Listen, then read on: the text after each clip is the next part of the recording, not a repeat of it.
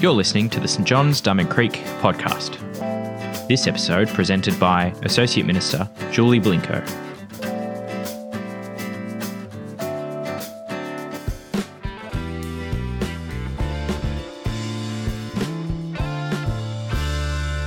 Today's reading is from 2 Corinthians chapter 5, beginning at verse 11. Since then we know what it is to fear the Lord, we try to persuade others. What we are is plain to God, and I hope it is also plain to your conscience. We are not trying to commend ourselves to you again, but are giving you an opportunity to take pride in us, so that you can answer those who take pride in what is seen rather than in what is in the heart. If we are out of our mind, as some say, it is for God. If we are in our right mind, it is for you. For Christ's love compels us, because we are convinced that one died for all, and therefore all died. And he died for all, that those who live should no longer live for themselves, but for him who died for them and was raised again. So from now on we regard no one from a worldly point of view. Though we once regarded Christ in this way, we do so no longer. Therefore, if anyone is in Christ, the new creation has come. The old has gone, the new is here. All this is from God, who reconciled us to himself through Christ and gave us the ministry of reconciliation. That God was reconciling the world to himself in Christ, not counting people's sins against them. And he has committed to us the message of reconciliation. We are therefore Christ's ambassadors, as though God were making his appeal through us. We implore you on Christ's behalf, be reconciled to God. God made him who had no sin to be sin for us, so that in him we might become the righteousness of God. As God's co-workers, we urge you not to receive God's grace in vain, for he says, "In the time of my favour I heard you, and in the day of salvation I helped you." I tell you, now is the time of God's favour. Now is the day of salvation. This is the word of the Lord. I was serving in a soup van once in Brisbane, and we used to bring food to the homeless people. There was one particular man who our hearts grew really fond for. He was a believer in Jesus, and he was so down and out on his luck. So we decided to gather some donations, and we raised about $200 to give it to him. I remember being there and witnessing us giving him this $200, and he was just so gleeful and so excited. And we were, thrilled that he was so excited. That's exactly what we wanted. We asked him, once all the thank yous had calmed down, what are you planning on spending it on? And we were kind of excited to hear what's made him so excited. He said, without a moment's hesitation, "Oh, I'm going to give it to Jesus, of course." "Sorry?" "I'm going to give it to the church," he said. Oh, maybe he's misunderstood, we thought. Oh, we are the church, and we're giving this to you so that you can go and spend it on yourself, anything you want to. He said, "You don't seem to understand. I've never had the opportunity to give something to God. I've always been on the receiving end of Jesus' generosity, and you've given me the opportunity to give something that costs, to give something to Jesus that costs me something." And he goes, "I want the reward in heaven. I'm giving this all to Jesus. Thanks so much." He was so excited. It was a touching moment for me, and it's something which has stuck with me for years later. His gratitude to God for the grace and love that he'd experienced from him. And also, to be honest, he looked really messed up. He was rugged. He didn't have a home. He didn't have food. He was... I don't think he had access to a shower for a very long time, but his heart for Jesus was pure gold. We're taught not to judge a book by its cover. We're taught not to judge people by their looks, but to look inside. And I think in Australia, on the whole, we do that pretty good. I've travelled to a number of countries, and I think Australians, on the whole, do think it's more than surface deep. Get to know the person behind it. This message, written by the Apostle Paul, goes even deeper than look beyond the surface. It's not so much about look behind the person and you'll find their personality. He's talking more about a powerfully persuasive speech to look beyond the surface, and you'll see that those who believe in Jesus have received a new identity. They're a new creation in Christ. God is making all things new, and as a result, they're a lot different from the world around them. The context here is that Paul, one of the early apostles, was writing this letter to the new believers in Corinth in ancient Greece, and is brilliantly persuading the people at the time not to take God's grace for granted. He's trying to persuade them what is perfectly clear to him and God, and doing so as honestly as possible, not using flowery language, not wearing the best of clothes to convince people, not trying to inspire them with all of his learned knowledge and visuals, but making the gospel as plain as day. And what is that gospel message he was sharing? Verse 21, if you're following along. God made him who had no sin to be sin for us, so that in him, Jesus, we might become the righteousness of God. You might not like the idea of being sinful compared to God. I know I didn't when I was sussing out Christianity. Who are you to be telling me that? I used to think. Here's something I found really helpful in understanding this, and it's another way to explain the gospel message which Paul is teaching them. You see, God wants to be friends with us. He wants to walk in constant relationship with us, to know us and to be known by us. God is love. His intention and thoughts towards us are from a place of love. It is impossible for God not to love. So why doesn't everyone experience this relationship all of the time?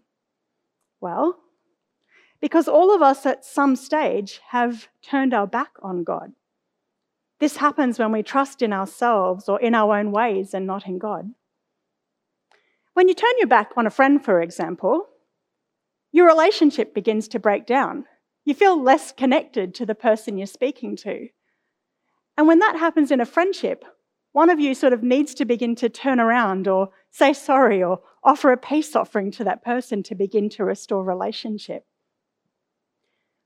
In the case of God, it's us who has turned from him, from his ways, from relationship with him. And that separation lasts for eternity, and there's a cost associated with it. The good news is Jesus paid that price. He paid the cost. The price was his life. He died, taking on the consequences of sin and separation, and rose again. His life now, a bridge for anyone who wants that restoration and reconciliation in our relationship with our Heavenly Father. Each of us now have a choice in what we want to do with that. We are free to turn our back on God, that decision and the consequence of it lasting for eternity, or we are free to turn around and to face him, doing so by making Jesus our Lord and Saviour. When we say yes to Jesus, we're walking in friendship with God. Another word for it is in Christ. In Christ we're made righteous. This means we're made to have right standing with God. That right standing that Jesus has had before God is now given to us. The favour Jesus had before God is now given to us. Living in Christ, his purposes become our purposes. Living in Christ, his authority becomes our authority when we pray in Jesus' name. Living in Christ, he lives in us through the Holy Spirit, and we receive a new identity. We are born again in a new creation. It's huge. And you and I are given a new beginning in that new creation. Now, you may have turned your back on God. May I encourage you to make today the day that you turn back. If these current world events show us anything, it's that we don't know the day and time that our lives are up. Make a decision while there's still time. Maybe you've never thought of it. I haven't consciously turned my back on it, but I've never consciously turned to God either. Again, make today the day that you turn to God and say, yes, I want to live for him. It's God's love that's been missing in my life. Friend, today is your day for that. Today is the day that God invites you back into reconciliation, into friendship with him. He's already done everything needed for that by sending his son. The choice now lives with you. He desires to give you that new beginning, that fresh start, to be born again with a new identity and to walk your days with him. It's so important that I want to take a moment to explain to you how to do that if you've never done that before. Sorry, thank you, please. So if you're turning from God and you want to turn back, it's just a simple matter of, sorry, God, for having turned away. Sorry for living life my own way and trusting in myself. I want to turn back to you and make you first. Thank you for dying on the cross for me. Forgive me of my sins. Thank you that you've done that through Jesus. I want to put him first, and please be first in my life. In Jesus' name. Honestly, sorry, thank you, please. If you've just said that with your heart, said it with your words and meant it with your heart, there are angels rejoicing over that decision that you've just made. Whether it feels big or small, there's transactions done in heaven around your life, and God is for you, with you, and wants to journey with you in that. Verse 16, if anyone is in Christ, the new creation has come. The old has gone and the new is here. Please don't be a stranger. We want to celebrate with you and support you as you follow Jesus. You, like other believers in Jesus, have been given a new identity, reconciled to God, a new creation and a new beginning. But what next? Well, verse 17 to 21 in the readings we just heard from Erin describes 4 different things about what it is to be in Christ. Number 1, we're living as a new creation. So in Christ, God forgives us of our sins. As far as the east is from the west, those things no longer count against us. He has made a way for guilt and shame of those events to be forgiven and forgotten. So if you're walking holding on to those things, when God has forgiven you, I encourage you, leave them at the cross. They're a burden he doesn't want you to carry anymore. In Christ, we no longer hold on and live by the labels that others have put on us or that we have put on ourselves. I used to be pretty promiscuous, someone might say. Hey, let me tell you, you've received a new beginning. This is not how God sees you anymore. Oh, I used to have a furious temper. All things are made new in Jesus. He offers you a way to get through that and empowers you in that new lifestyle. In Christ, Jesus takes these things and turns them and uses them for good. If it's not good yet, it means God's not finished with it. Number 2, living for God means your life is not your own. It's a hard truth, but let's talk about it. Your life was bought at a price, the price of Jesus' life. And the nature of God's kingdom is that the life that you found when you lay it down and you pour it out for Jesus, you receive an abundant life, his life, one that's where you're more fully alive, full of joy, fully yourself than ever before. So those that live no longer live self-absorbed, self-centered lives, but one surrendered choice by choice to him. And becoming a Christian, I liken it a little bit to swallowing a compass, but far more comfortable. So a compass always faces due north, regardless of where you have it, what position you put it in. Swallowing it, even in your stomach, it would face due north. When you become a Christian, you receive the Holy Spirit. The Holy Spirit always points to the Heavenly Father, directing you, guiding you, leading you closer to him, so that you can be positioned to walk closely with him. It's the role of God in our life to do that. So you'll start changing from the inside out, and as a result, we start treating people differently. It changes what's in our heart, it changes our words, it changes our heart and thoughts towards other people. It's interesting, isn't it? Because someone's accent, their clothes, their profession, their wealth, their family structure, marital status, how many kids they've got. These are usually things which help us get to know them and forms a bit of a story about them. Though in ancient Corinth, these things were used to let people take pride in themselves, and they were trying to esteem themselves by it, in the fancy things they wore. People would judge others based on these things, the externals that they could see. This past week, the New York Times published the names of 1,000 people who had died from COVID-19, 1% of the total deaths at the time. The news was on the page with their name and age in a brief sentence summarising their life. Mum of three, jazz musician, ticket holder to a sports game, registered nurse. The list went on.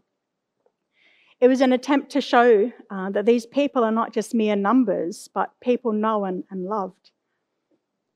COVID-19 has been a great equaliser, a virus which pays no attention to status, wealth, nation, family background. It means nothing. Jesus was the greatest equaliser the world has ever seen. He brought a revolutionary message that reconciliation to God was now more important than any external status marker. In Christ, we all have equal access to God and are equal recipients of his justice, his grace, and his love. Verse 17, if anyone is in Christ, he has become an entirely new creation. The old has vanished. Now, this truth will apply to your workplaces. There'll be a difference in your parenting. There'll be a difference in your dating. There'll be a difference in finances. It changes everything. But what could it mean for us as a community, a church community?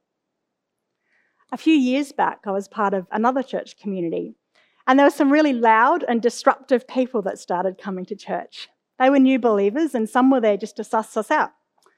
The ladies and men wore clothes that you'd probably wear to a nightclub. They were really sexy and provocative. They talked to each other loudly through the sermon. They sang with gusto, but really out of tune. They ate most of the afternoon tea and morning tea before we'd reached it. They had a lot of financial and physical needs. Now, on the first or second visit, there was a bit of excitement around the church. People were excited that they'd come. Oh, these new people, how wonderful. But after a while, there was a lot of complaining, and people were talking about these irreverent disruptions. Pastor Julie, do something about it, I was urged. What difference does the new creation make here? I actually really loved them coming, and secretly I loved the mess that it had created, because I loved the gift of the stretching grace that it meant for everyone. We all had to learn to love and make room for these newbies of a different culture and certainly new to church culture. For me, it helped to think of them as babies in the faith. If someone were to bring a baby to church, there would be so much care and affection for them. We'd be curious, we'd be adoring them. And of course, we'd expect them to be a bit messy. That's what babies do. But we'd help them as a community to grow up in the ways of God. Similarly, a new babe in Christ needs that same care and patience. It's not right to look at their clothes or hear things you might know of their history and smear it on the new creation that they are, shaming them and reminding them of what was. We need to speak into their future the promises of God and help them to see themselves as God sees them. Start off by treating them like they're God's very favourite, worthy of Jesus giving his life so God could walk in friendship with them. Those people were such a gift to us because they taught us more about God's kingdom. And what a divine privilege it was that God trusted us to be teaching these new kids in the faith about him. Verse 17, the new is here, but warning, sometimes it might look really messy to what we're used to. Mess is good if it's a result of Jesus at work in our heart and in our lives, making his priorities our priorities. The homeless man on the street that I talked about earlier, he looked dirty and smelly, down and out, yet he was part of the new order of Jesus, making all things new. All that is related to the old order is fading and vanished, and that on that night, he gave me a gift to not evaluate people by limited human insights and understanding. God has made all things new by reconciling us to himself. We're an ambassador, of Jesus. Verse 19, and he has committed to us the message of reconciliation. We are therefore Christ's ambassadors. As though God were making his appeal through us, we implore you on Christ's behalf, be reconciled to God. We have been given the most valuable of messages, to tenderly plead with others, to turn back to God and to be reconciled to him. What you do in this regard matters and is needed. There will be people that you relate to more than anyone else, that you're uniquely gifted to share Jesus with them. You are uniquely gifted to share the way you think, the things you've discovered. Don't ever doubt or minimize your capacity to do that. You've been placed in a position where you're the person chosen to relate to your neighbours, your friends, the people around you. You're the right person to be sharing with them that God is offering friendship to them. Now let's just clarify, it's Jesus who does the saving, but we have been given the ministry of reconciliation. We are empowered and anointed to help others to know God's love as well. Now, thinking about this reminds me of a time in my 20s, and I ran into a friend of mine from university. He was totally cool, to put it in a really subtle way. He was totally cool, and everyone wanted to be friends with this guy, including me. He was quite cute, and when he said, let's have lunch, I was very excited to have lunch with him. So we were eating lunch, and he was telling me about his travels that were coming up. And I started hearing the Holy Spirit tell me, tell him about me. Tell him about Jesus. Tell him about the things you've learnt. Now, I'd love to say I did, but I want to be honest with you. I resisted and I didn't. I was concerned with what he would think and I wanted to be liked by him, and I held back and I didn't.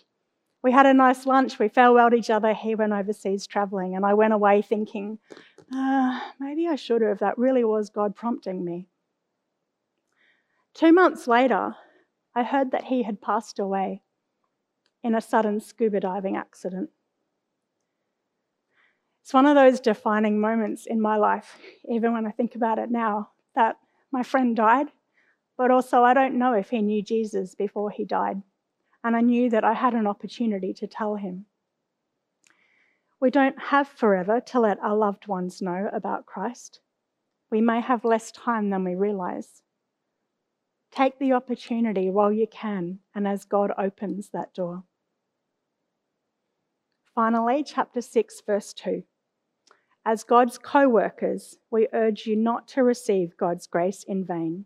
For he says, in the time of favour I heard you, and in the day of salvation, I helped you. I tell you, now is the time of God's favour, and now is the day of salvation. Friends, there is an urgency.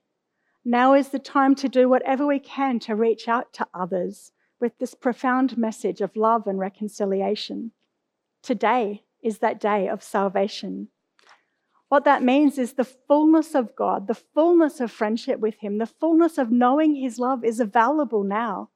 It's not sometime later. Jesus has come to make it possible.